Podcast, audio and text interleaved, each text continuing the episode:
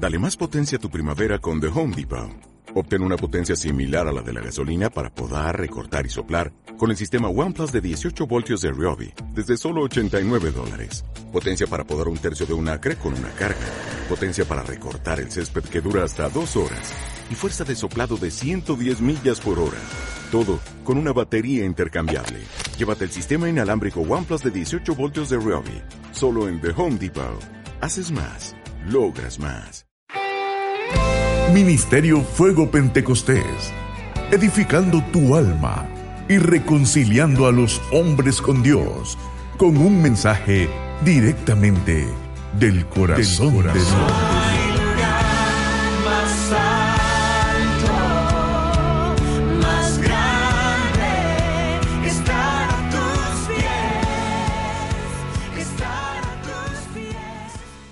Amén.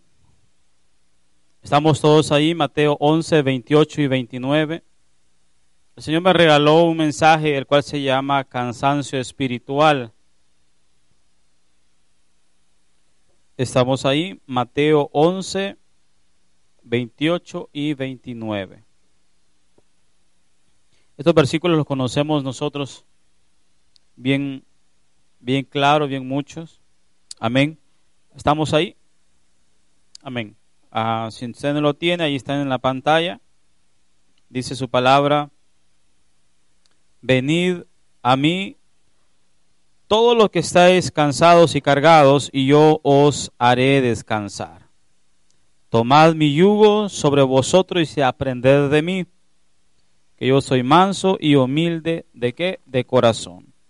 Y hallaréis descanso para vuestras almas. Vamos a orar. Padre, te damos gracias Gracias por tu misericordia y gracias por tu favor. Gracias porque nos has regalado un día más de vida.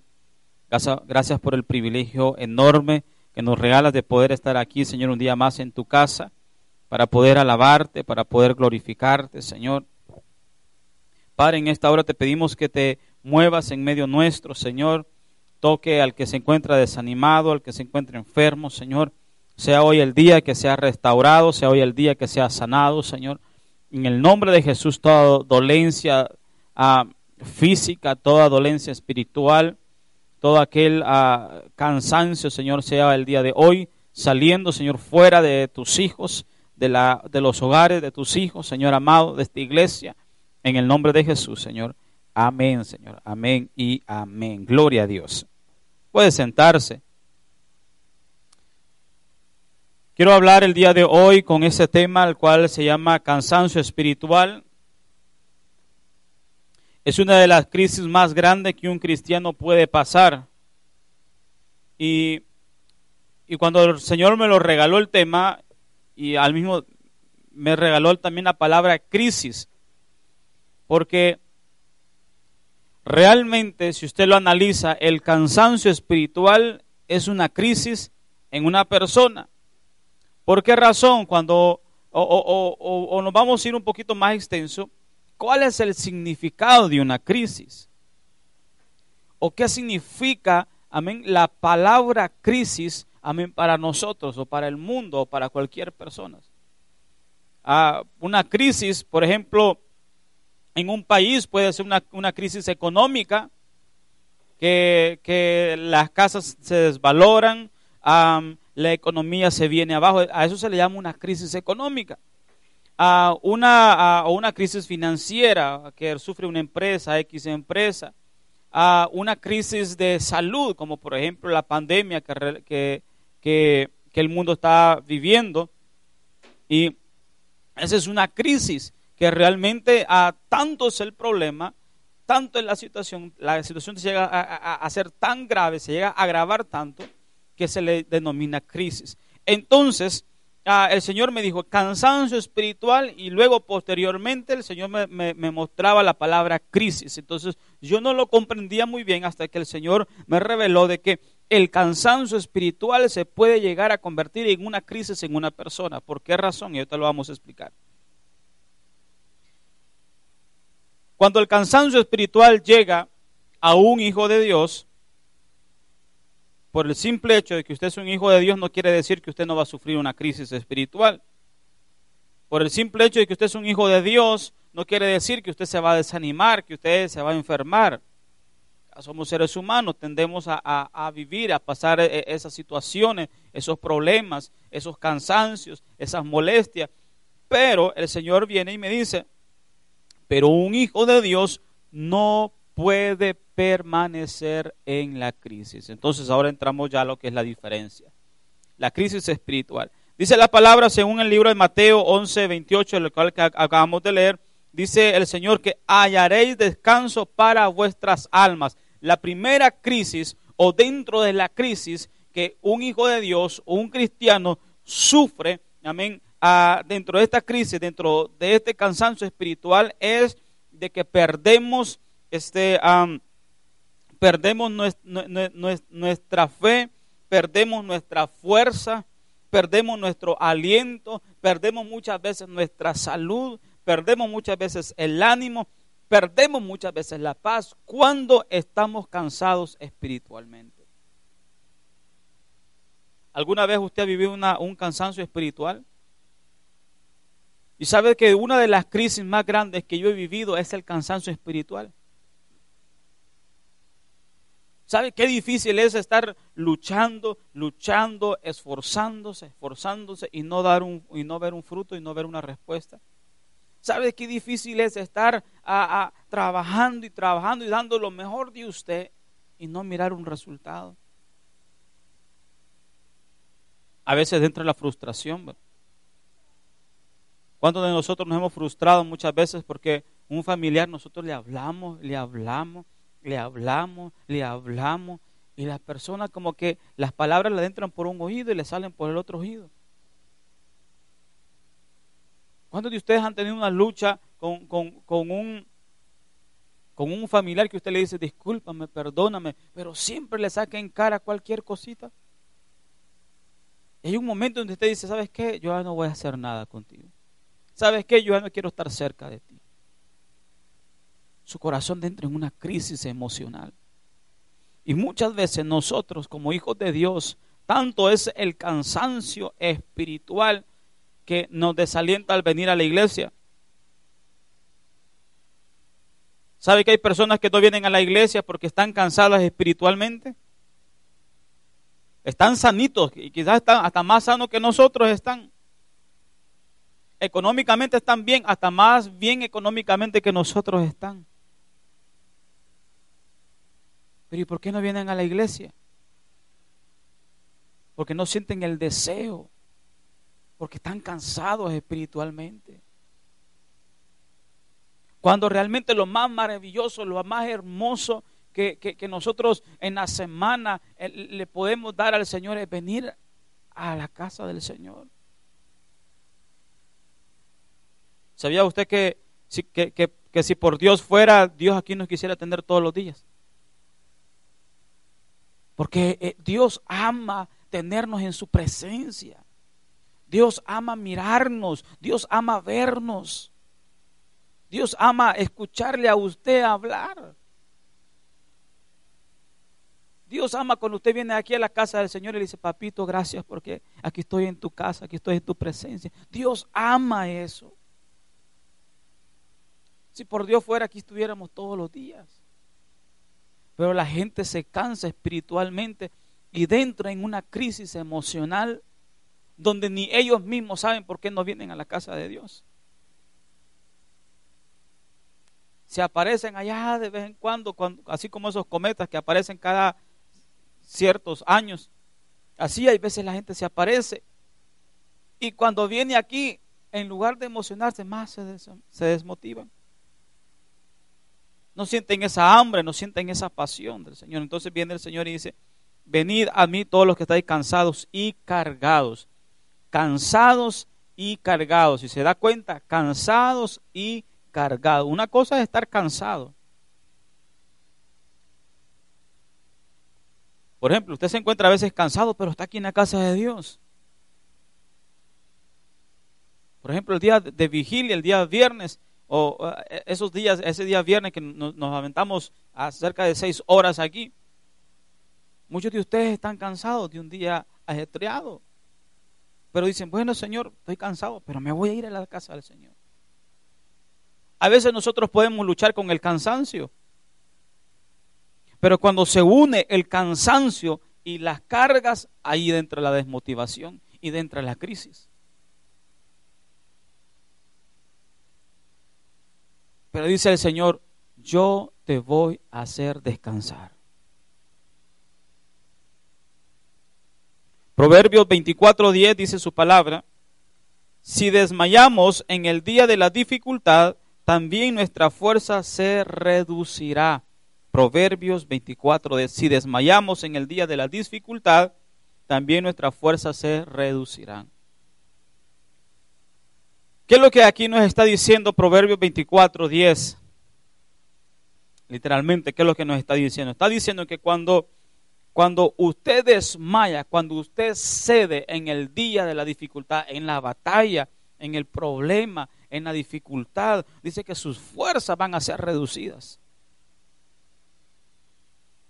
Entonces, cuando nuestras fuerzas son reducidas, ahí entramos o permitimos o abrimos esa ventana o esa puerta para que entremos a la crisis espiritual. Entonces, cuando nosotros entramos a este cansancio espiritual, ¿cuál es la solución? ¿Cuál es la salida? Dice su palabra, venid a mí. La solución a todos nuestros problemas es acercarnos a Él. Y cuando estamos desmotivados, cuando estamos viviendo esa crisis espiritual, cuando el cristiano se va y ya no quiere saber nada de la iglesia, por X o Y razón lo desmotivaron, pasó un problema, qué sé yo lo que haya pasado, lo que menos muchas veces se hace es acercarse a Dios. Imagínense el error que cometemos a veces. Lo que menos hacemos es acercarnos a Dios. Y es cuando más tenemos que acercarnos a Dios. Por eso dice su palabra. Dice, dice, venid a mí. Es venid a mí, acércate a mí, dice el Señor. O sea, que cuando, cuando el Señor viene y nos dice, venid a mí, es porque Él está dispuesto con los brazos abiertos a recibirle. Cuando usted invita a alguien a su casa, ¿cómo le dice usted? Venga hermano, venga hermana. ¿Qué es lo que usted está diciéndole a la persona? Venga, yo tengo tiempo para usted. Venga, yo estoy listo para recibirlo. Venga, yo tengo toda la amabilidad para, para recibirte. Yo lo espero con los brazos. Eso, es lo que usted le está diciendo a la persona con la simple invitación de decirle, venga hermano a mi casa. Platiquemos, comamos algo, tomémonos un cafecito. Cuando usted le invita a alguien a su casa, es lo que le está diciendo. Entonces viene el Señor y dice, venid a mí, que es lo que Dios nos está diciendo. Con solo esa frase donde dice, venid a mí, que es lo que Dios está diciendo. Dios está diciendo que Él tiene tiempo para usted. Dios le está diciendo, yo, estoy, yo tengo todo el tiempo para recibir. Yo quiero conversar contigo. Yo quiero platicar contigo de tus problemas. Yo quiero darte la solución con solo esa simple palabra que dice, venid a mí. Ahí el Señor nos está dando toda la respuesta. Ahí el Señor nos está dando toda la solución. Pero a veces nosotros no, no hablamos con el Señor, no nos acercamos a Dios. No reconocemos muchas veces que Él es el Dios Todopoderoso con nuestros hechos. Cuando todo va bien, decimos gloria a Dios, aleluya, y estamos bendecidos, pero cuando estamos en la crisis espiritual, cuando estamos cansados espiritualmente, ¿cuándo es que nosotros tenemos que estar en su presencia y no lo hacemos? Con nuestros hechos, muchas veces nosotros reconocemos su poder o con nuestros hechos, muchas veces nosotros no reconocemos que Dios tiene poder. ¿Por qué razón?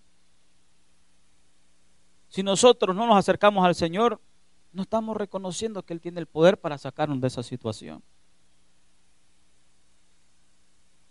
Con el simple hecho de usted venir y decirle, Señor, aquí estoy, Señor, estoy viviendo una crisis, Señor, ayúdame con mis emociones, ayúdame con mis problemas, Señor, estoy cansado, Señor, estoy atribulado, tengo tantas cargas en mi vida, Señor, aquí estoy. Usted está reconociendo que Él sí puede ayudarle.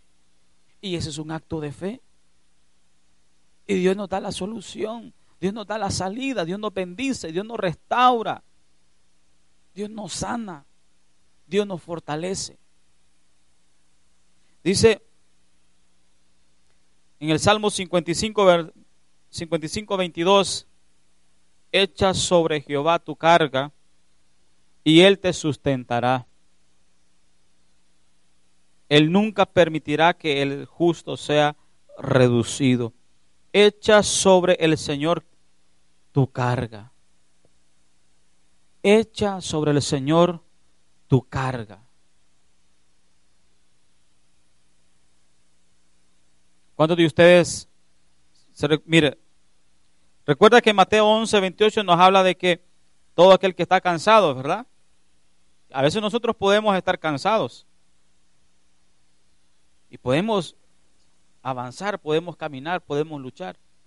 Pero cuando estamos cansados y estamos cargados, ahí la situación ya se empeora, ya la crisis comienza a hacernos pedazos. Pero dice aquí, Salmo 55, versículo número 22, dice, echa sobre Jehová tu carga.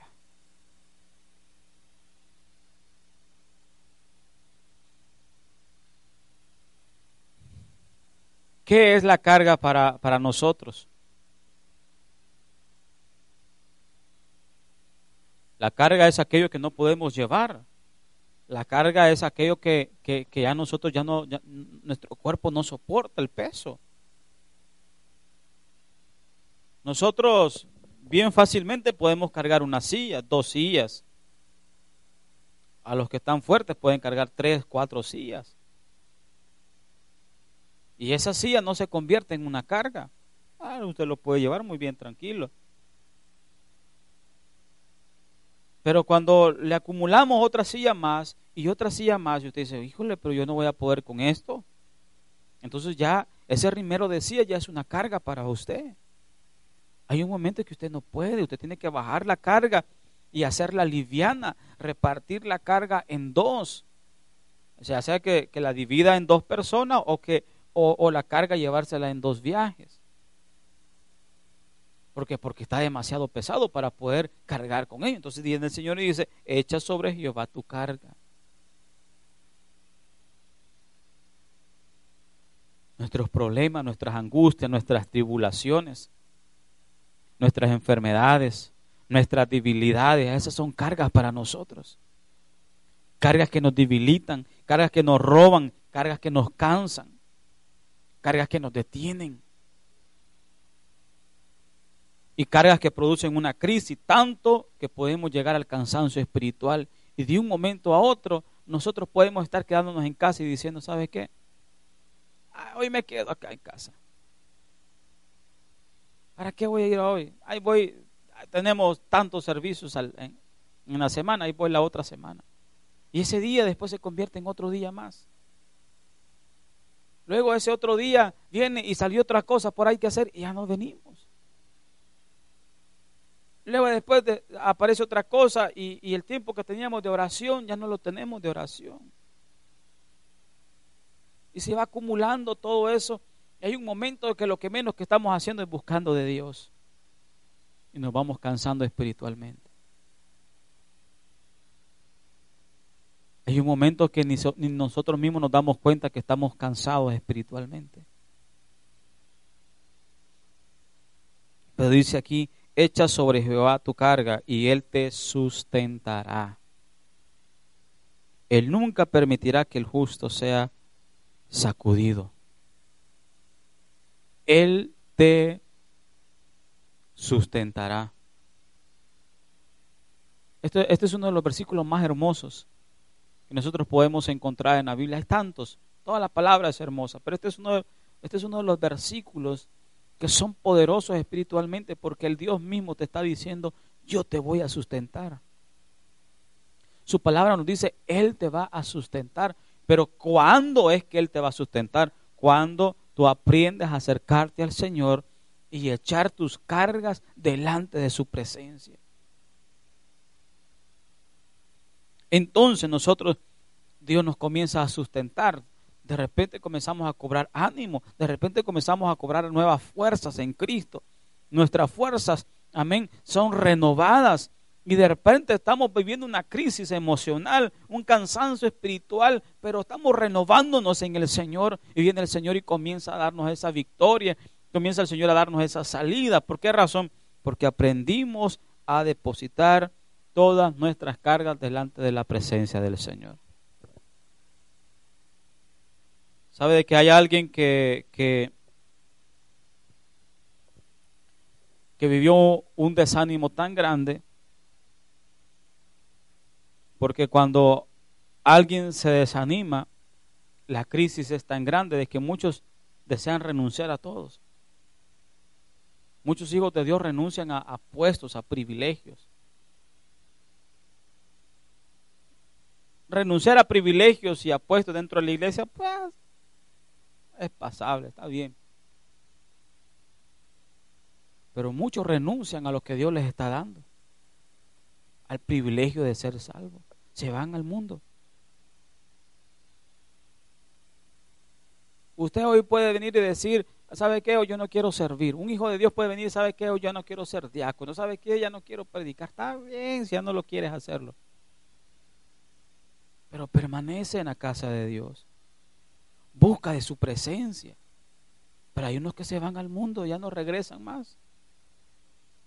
Porque porque espiritualmente fueron tocados y fueron desanimados. Y mire, primero de Reyes, capítulo 19 ah, y todos sabemos y conocemos del desánimo que Elías vivió. Todos sabemos de este profeta Elías, ¿verdad? Que, que, que hizo toda esta matanza de todos estos profetas de los Baales. Se lo quiero leer un, un poquito.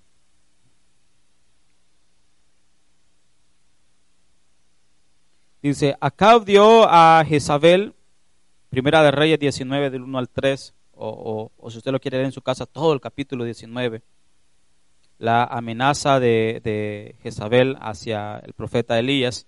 Acab dio a Jezabel la nueva de todo lo que Elías había hecho y de cómo había matado a espada a todos los profetas. Entonces envió Jezabel a Elías un mensajero diciendo, así me haga los dioses y aún me añadan, si mañana a estas horas yo no he puesto tu persona como la de uno de ellos. Viendo pues el peligro, se levantó y se fue a salvar su vida, y vino a Berseba, que está en Judá, y dejó allí a su criado. Y Luego en el 14 podemos comenzar a ver la depresión y el desánimo que Elías, perdón, en el 4, siempre ahí en el, en el 19.4 de Primera de Reyes podemos comenzar a leer a la depresión y el desánimo que Elías comenzó a vivir. Y dice, y él se fue por el desierto un día de camino y vino y se sentó debajo de un enebro y deseando morirse, oiga bien, deseando morirse, dijo, vas allá, oh Jehová, quítame la vida, pues no soy yo mejor que mis padres.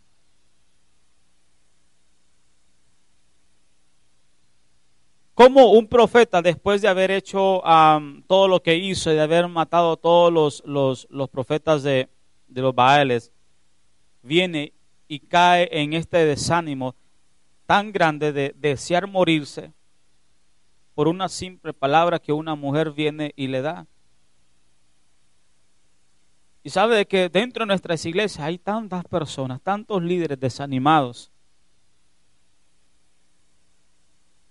Hay tantos profetas, hay tantos músicos, hay tantos pastores, tantos líderes, tantos diáconos que el día de hoy se encuentran desanimados. ¿Sí sabía usted eso? Hay tantas mujeres de oración, mujeres de poder dentro de nuestras iglesias que se encuentran desanimadas. Mujeres que años atrás profetizaban, sanaban. Mujeres que años atrás, meses atrás imponían manos y milagros sucedían. Y el día de hoy se encuentran desanimados. Por una enfermedad, por una crisis, por cualquier situación. El día de hoy hay muchos pastores que están cerrando las iglesias porque no tienen gente, porque no hay finanzas. Y le echan la culpa a la pandemia, y le echan la culpa a la ciudad porque la ciudad cerró, las finanzas no entraron, la gente no llegó.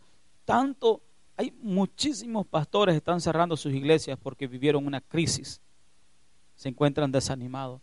Pastores que, que estaban dispuestos a conquistar ciudades, pastores que un día dijeron, Señor, si tú me plantas aquí, yo te conquisto esta ciudad. Pastores de oración, pastores de poder. ¿Sabe cuántos evangelistas se han quedado detenidos? Porque emocionalmente se sintieron mal porque ya no habían viajes, ya no podían salir a predicar. Y así yo puedo pasar nombrando a tantas crisis, tanto desánimo que está viviendo o están viviendo dentro de nuestras iglesias. Porque se encuentran cansados espiritualmente. Imagínense que el profeta venía de hacer una hazaña, imagínense, nadie había hecho lo que él hizo. Un hombre de poder, imagínense que este hombre, este, este profeta Elías tenía el poder para hacer detener la lluvia por, por años y mismo con su misma voz hacer que volviese a llover. Un hombre de poder, un hombre de oración. Y cayó en desánimo. Tanto que deseó morirse. Pero viene el Señor y nos dice, echa sobre mí o deposita sobre mí todas tus cargas y yo te voy a bendecir. Si usted eh, se encuentra quizás desanimado, si usted se encuentra quizás un poco cabizbajo, y híjoles que no sé qué voy a hacer, si usted siente que, que a veces no tiene ánimo de venir a la iglesia, es cuando más usted tiene que, Señor, dame la fuerza, yo quiero ir a tu casa. Si usted se siente triste, si usted siente que, que quizás su corazón desmaya, es cuando usted más se tiene que acercar al Señor. No escucha la voz del desánimo, no escucha la voz que el enemigo muchas veces le va a poner hablándole ahí a su vida y decir, no, mejor quédate descansar un día. No, ¿para qué lo vas a hacer? A nadie va a llegar. No mire de menos el privilegio y las oportunidades que Dios le da. No la mire de menos. Porque va a haber un momento que quizás usted la va a desear y ya va a ser demasiado tarde. Así que confíe en el Señor cada uno de sus días. Y si el enemigo quiere poner desánimo, si el enemigo quiere detenerte, poniéndote cargas, poniéndote tristeza, poniéndote cansancio, poniéndote estrés, ven al Señor. Porque Dios tiene todo el poder para podernos librar de cada una de estas acechanzas del enemigo hacia nuestra vida. Porque Él es el Dios Todopoderoso. Para Él no hay nada imposible. Y cuando su palabra nos habla de que para Él no hay nada imposible, literalmente no hay nada imposible para Él.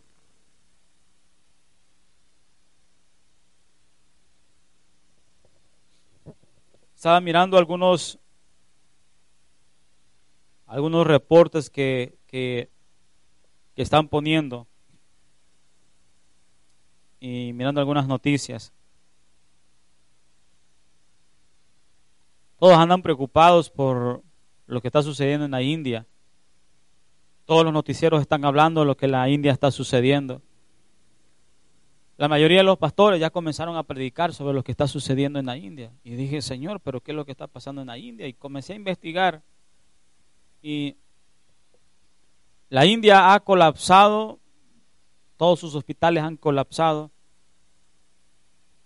y ahora se convierte la India en el centro, en el foco de esta pandemia que está sucediendo y las morgues ya no dan abasto y la gente lo que está haciendo es en las calles agarran la leña y ahí están quemando a sus muertos. Y una de las noticias que yo miré decía, ah, el día de ayer quemamos 150 y ahorita ya hay 18 más esperando para ser quemados. Y todos están hablando de eso. Todos están hablando de eso. Pero hay un versículo en la Biblia que dice de que si mi pueblo se arrepiente, si mi pueblo clama a mí, si mi pueblo se acerca a mí, dice su palabra que Él va a sanar nuestra tierra. Él nos va a escuchar en los cielos, Él nos va a escuchar en su trono, va a restaurar nuestra tierra. ¿Por qué no escuchamos esos mensajes que, que, le abran la mente y el corazón a la gente dice, y, donde, se les predique y, dígale, y, y decirle, ¿sabes qué? Hay una solución. Dios tiene el poder suficiente para hacer que todo este virus desaparezca de un mes a otro. Dios tiene el poder. Pero el pueblo no se quiere arrepentir. Y hoy el día yo no quiero hablar sobre lo que está sucediendo, yo quiero hablar el día de hoy sobre la esperanza que nosotros tenemos. Porque yo no quiero meterles temor, yo quiero meterles una esperanza. Yo quiero que cada uno de ustedes tenga una mente y un corazón de victoria. Yo quiero que cada uno de ustedes en su mente y en su corazón, amén, no estén preocupados por lo que está sucediendo allá afuera, sino que se preocupen porque su alma, porque su corazón realmente esté bien con el Señor. Y el resto Dios sabe lo que va a hacer.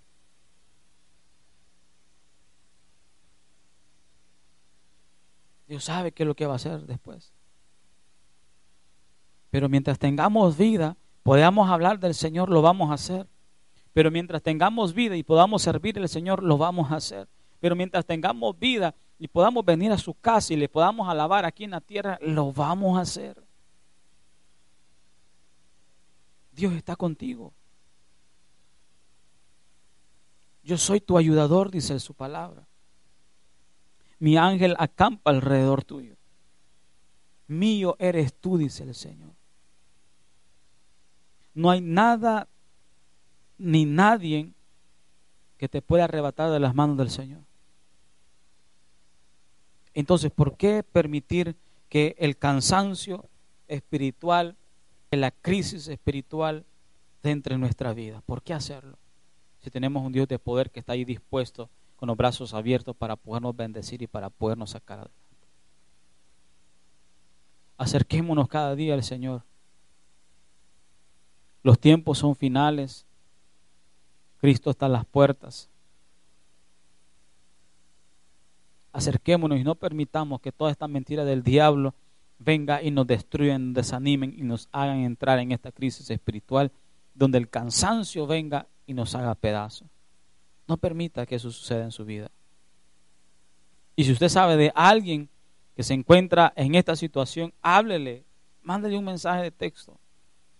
Háblele y dígale, ¿sabes que Hay una esperanza hay una solución.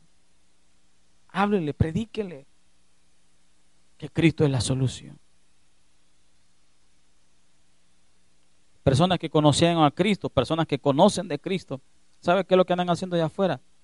Viviendo como que tienen toda la eternidad para ellos.